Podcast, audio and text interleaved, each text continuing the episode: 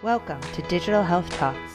Each week, we meet with the healthcare leaders making a measurable difference in equity, access, and quality. Hear about what tech is worth investing in and what isn't as we focus on the innovations that deliver. Join me, Megan Antonelli, and my friend Shahid Shah for our weekly No BS deep dives into what's really making an impact in healthcare. Hi, everybody. Welcome back. We're at Health Impact. I'm here for our Digital Health Talks segment, Five Good Things. Megan Antonelli, and I'm here with Janae Sharp. Hi, Janae. Hello. I'm thrilled to talk about five good things in healthcare. When did we do our last one? It was a while ago. I don't know, but there are always a lot of good things. Are we going to so, have our New Year's resolution to be do a five good things every month in 2024? Yes. So this wow. will be a, new segment for our virtual sessions. You'll be able to come hear more about our five good things. You can also see that on the Health Impact Digital Health Talks podcast. And we're also part of several podcast networks. And really looking forward to celebrating the good news in healthcare. So I'm excited to start today. I'm Janae Sharp, the founder of Sharp Index, also a good friend of Health Impact. I am going to start with something that Erin Brodwin from Axios announced and reported on, and that was a raise, fundraising news from Rune Labs, and they're a precision neurology software data company and raised 12 million. So that means the company has raised over 42 million. And that was led by Nexus Neurotech Ventures and other investors such as Eclipse, Digit Tech's partners, Moment Ventures, and True Ventures. They are software for Parkinson's patients and clinicians. So they're going to build out some of those strategic partners with artificial intelligence and with other machine learning so that they can have more insights for Parkinson's. Unfortunately, so I have to have Axios Pro to read the whole article. Yes. But maybe we can email Erin and get a copy. Maybe. Well, in other funding news, of course, coming off of JP Morgan, there was a lot of funding news last week. But one of my favorite maternal health businesses for women of color, Health in Her Hue. Uh, the CEO is Ashlee Wisdom, and they raised three million. I think the funding was led by C Ventures, a few others in there. Josh Johnson and Johnson Impact Ventures and Stanford Impact Fund. And they are not only a woman founded business, but they're based in New York. So lots of lots of good things in why I love them. And we'll have to invite them to the next health impact in New York. So if you're watching this health in your her you you're officially invited. Ashlee, we, yes. Yes. I think I think we've reached out. I think we need to make that uh, connection and make sure she comes in May, June to Yes, because I need to meet her and ask more about this. Like I looked up the platform. It looks like they build communities based on some of what they do is mm-hmm. building communities based on experience. So I don't know if anyone's ever gone to the doctor and heard something dismissive or heard something that wasn't relevant to them, but the whole idea here is that it's based on what's culturally relevant to you and with people in your community. Mm-hmm. So I love that. Yeah, no. And they have, I think it's a, a few multi phased services, and that there's like a provider directory and educational content, even for clinicians, in addition to the health literacy and education for patients as well, and all surrounding maternal health, which we know is an incredibly important area for of focus for both equity and access. So it's good yes. to see them getting some cash and look forward to connecting with them soon. Love that. It's the connection of Facebook without the weird stuff you find in some of those groups. And that's increasingly important for women of color and for all women to make sure that they have great outcomes. Watch out for each other. All right. Are you ready for what's next? I am. Health and Human Services has appointed a new chief competition officer. And it's the first person who's been appointed to this position. Mm-hmm. And it's that person's name says just today. And she'll Do I don't know her. I haven't met Stacy. I did randomly add her on LinkedIn without knowing her after reading the article. You what? I never do that. I do that sometimes. like when I'm like tired, I'm like, this person seems cool. I'm gonna add them on LinkedIn. And then I'm like, what if they don't add me back? Like it feels it feels, it feels weird. Like if they don't add me back, I'm like, I just wanted to tell you you're awesome. I love the work that you're doing. Well, she, um, she got her master's in social work from University of Michigan. So she's happy because they're going to the next bowl round, aren't they? They're doing well in football. That's good. Uh-huh. She's also, she, she has a long history in improving public health for the aging population. With this position, I think it's an interesting position because I'm not quite sure exactly what they're doing, but some of the vision, according to the fact sheet and according to the article, is that they want to increase competition that includes reducing drug pricing and creating training programs, creating policy to improve healthcare competition and data sharing. Right. And it's interesting because, of course, that's usually the purview of the FTC. And so it sounds like the, the position will be a bit of a liaison between HHS and FTC and perhaps the DOJ to, yes. to work on anti competitive behaviors. And of course, that's coming out of what December 13th, we had the Oh, ONC final rule on information blocking, which I think has some impacts around competition and data sharing. So it seems like this role, while not part of ONC, but part of HHS, should have some work to do there. Yeah, I think we've seen a lot of that. She's going to coordinate with the FTC and with other departments. And we've seen the FTC be more open and engaging than in the past, in the last little while, I've noticed. they've came to speak at conferences. Mm-hmm. They're talking more than I feel mm-hmm. like they used to. And and they're putting it out there. I feel like in healthcare, we're also seeing some pushback against the FTC from big companies. We're not going to name any names, but Intermountain is switching to this EHR. They've come out strong and been like, you guys need to stop like with some of these regulations, especially regulations about like artificial intelligence tracking and different algorithms being a device. Like we have these big companies that are trying to improve healthcare through artificial intelligence and the FDA trying to protect patients like so so this push and pull is going to be something that I think is at the center of this work and we also have that same push and pull between the interests of private equity and the interests of PBMs pharmacy benefit managers mm-hmm. and the interest of patients so I'm really yeah. looking forward to what she does Absolutely. And of course, when it comes to prescription drug costs, there's a lot of work to be done in that space and a lot of areas where it could make a meaningful difference for patients in terms of ensuring that the marketplace around that remains competitive. And then that brings us to our next one, which was our friend who we got to spend some time with at DMC, Dr. Geeta Nayyar, Dr. G got to interview Mark Cuban and Glen Tullman at CES, which is pretty cool. Those are two two big names in healthcare or just even two big names but i think that's also if you think about why the ftc might start might be paying a little bit more attention to healthcare as we've got these big names and folks from these organizations working and so mark's efforts obviously in the pharma he's got a whole pharmacy thing he's working mm-hmm. on they did talk mostly about IP and A, well AI, and then the impact of what that means for the IP in healthcare. So a lot of protecting that intellectual property and what that means. So right. And I think as some background with Mark Cuban, I think it's helpful also to see this context where people are saying, let's produce drugs at a lower price. And there are a few people who have done this. There's a spin out from Intermountain Health.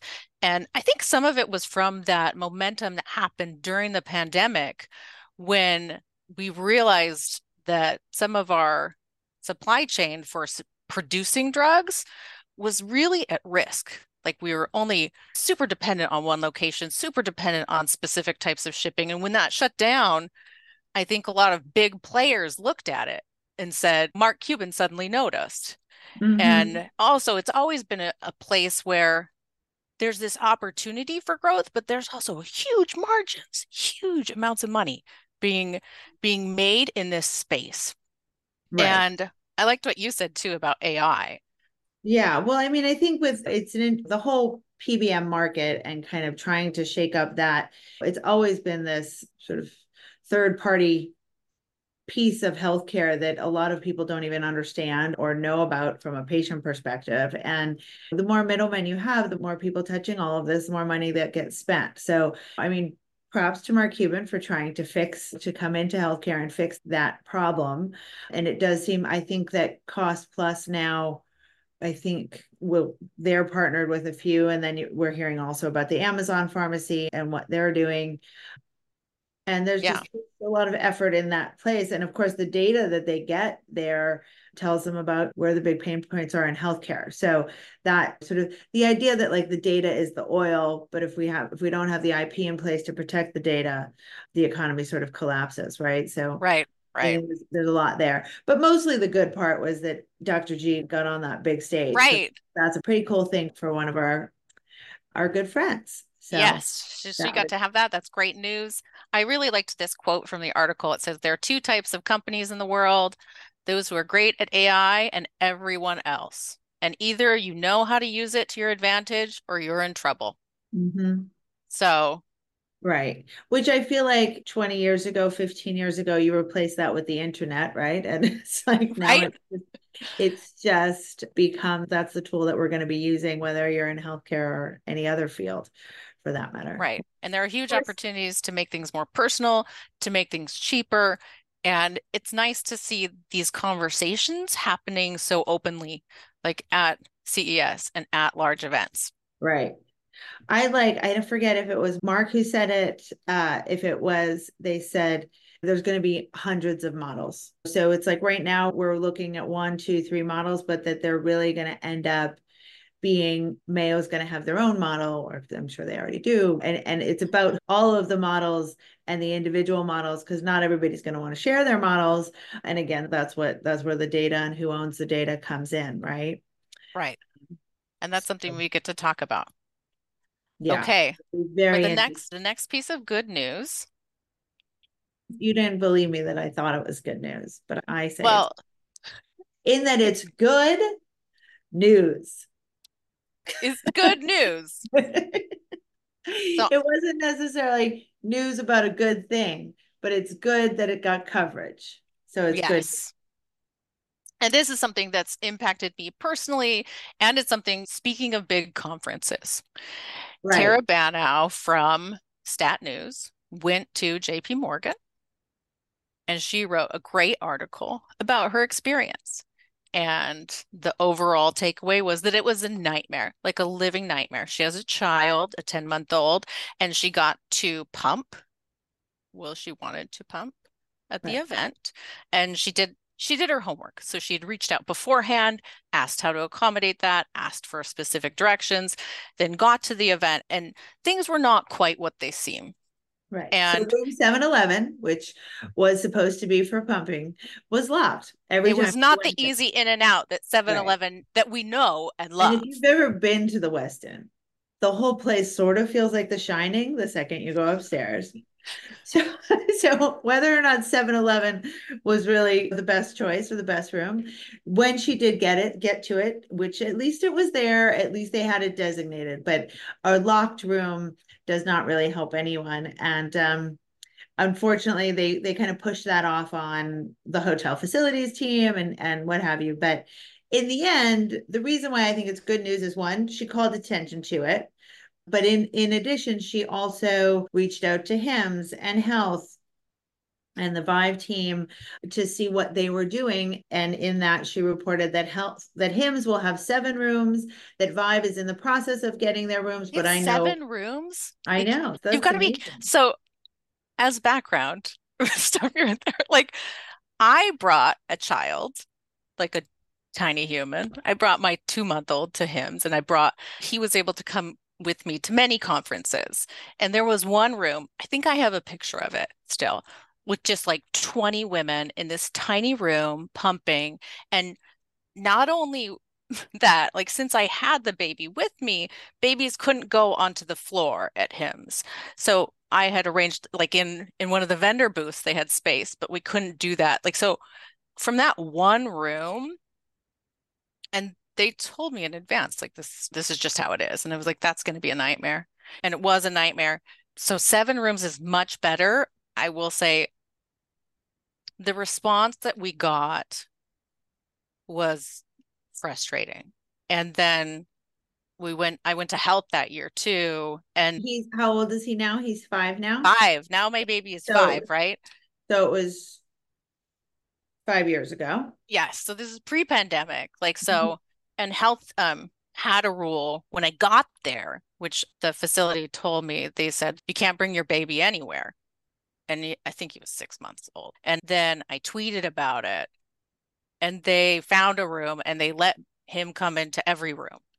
And as like a breastfeeding mom and just like reading this story about pumping, I was just like, good, we need to talk about this. Like I felt the rage again, but I was actually really impressed with the way they handled it when I tweeted about it and they like came and found me and they found a space. I was lucky because Erin Wojcicki was there and she had her three month old too. Oh, so yeah. like they needed a room I was like, maybe it's just because this other lady has a baby. But at the same time, like it felt like moms have more power by being able to openly say that, openly say, like, look, right.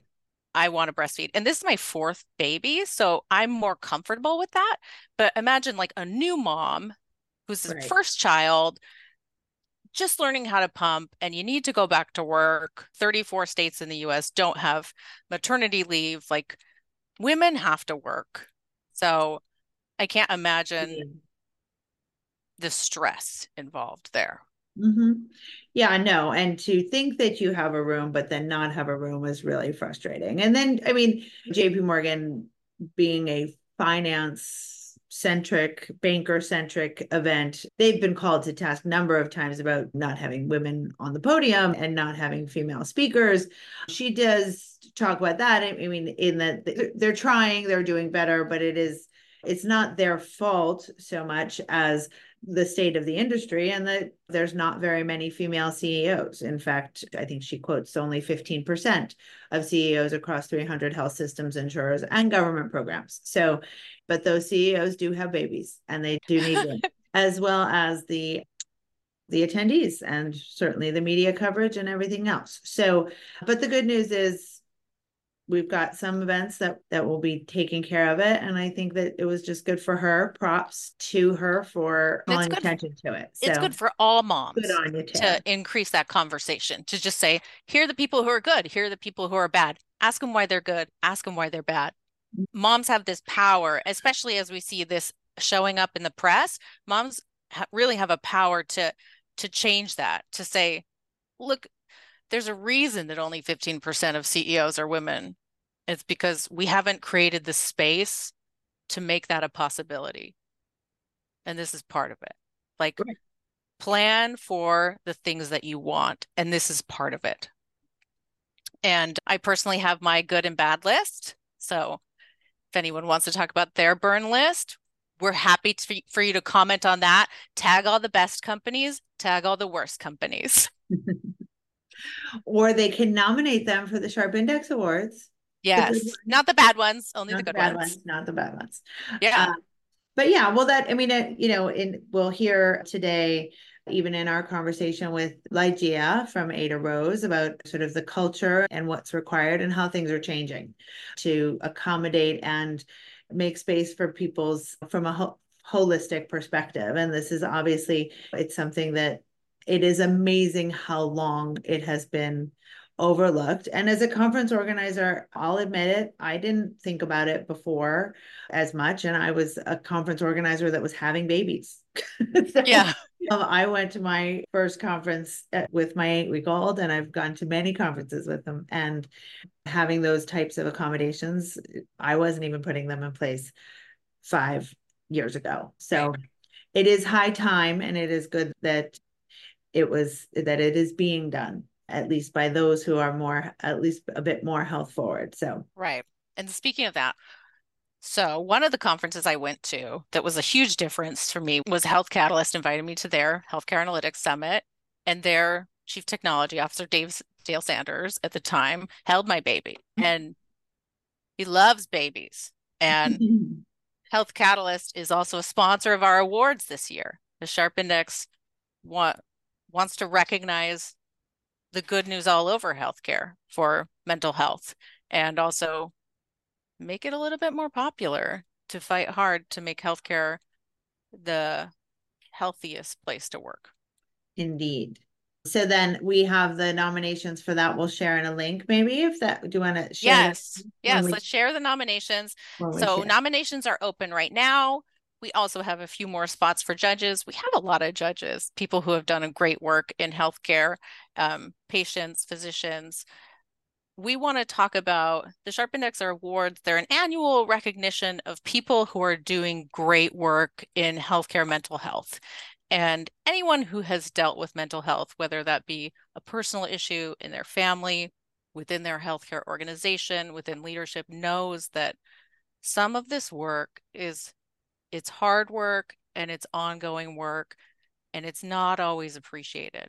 You still have that stigma where people are ashamed of it, where people don't want to acknowledge it, where people are hiding. And that really carries through to the people who are changing this world. So mm-hmm. we created the awards to say, let's celebrate that.